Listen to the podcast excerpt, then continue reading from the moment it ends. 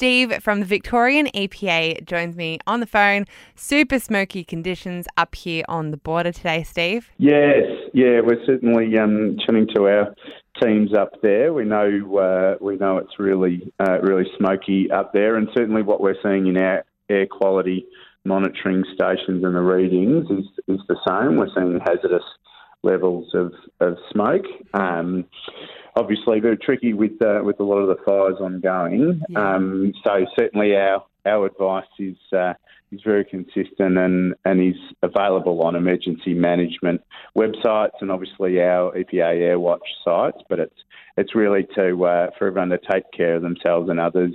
Try and stay in, indoors, out of uh, out of the smoky conditions as much as possible um, minimise any uh, any sort of exercise or, or, strenuous activity when you are out in the smoke and the like. Um, yeah. And yeah, just keep keep informed and, and, in check with the latest information. Good. And Steve, I'm not sure if you guys can uh, predict it or anything when the fires that there are still some going on. Do you know if the smoke will clear up? We're we're certainly expecting um, conditions in, in both northeast and east Gippy to remain um, challenging. We're seeing with some of the weather that's coming across the state later later today and this evening, we're, we're expecting air quality to to ease in other areas, but I think certainly for um, for the northeast and east Gippsland, we're expecting it to remain uh, a bit tricky for um, certainly for, for today mm-hmm. and parts of tomorrow. Um, hopefully, that should ease with some cooler conditions,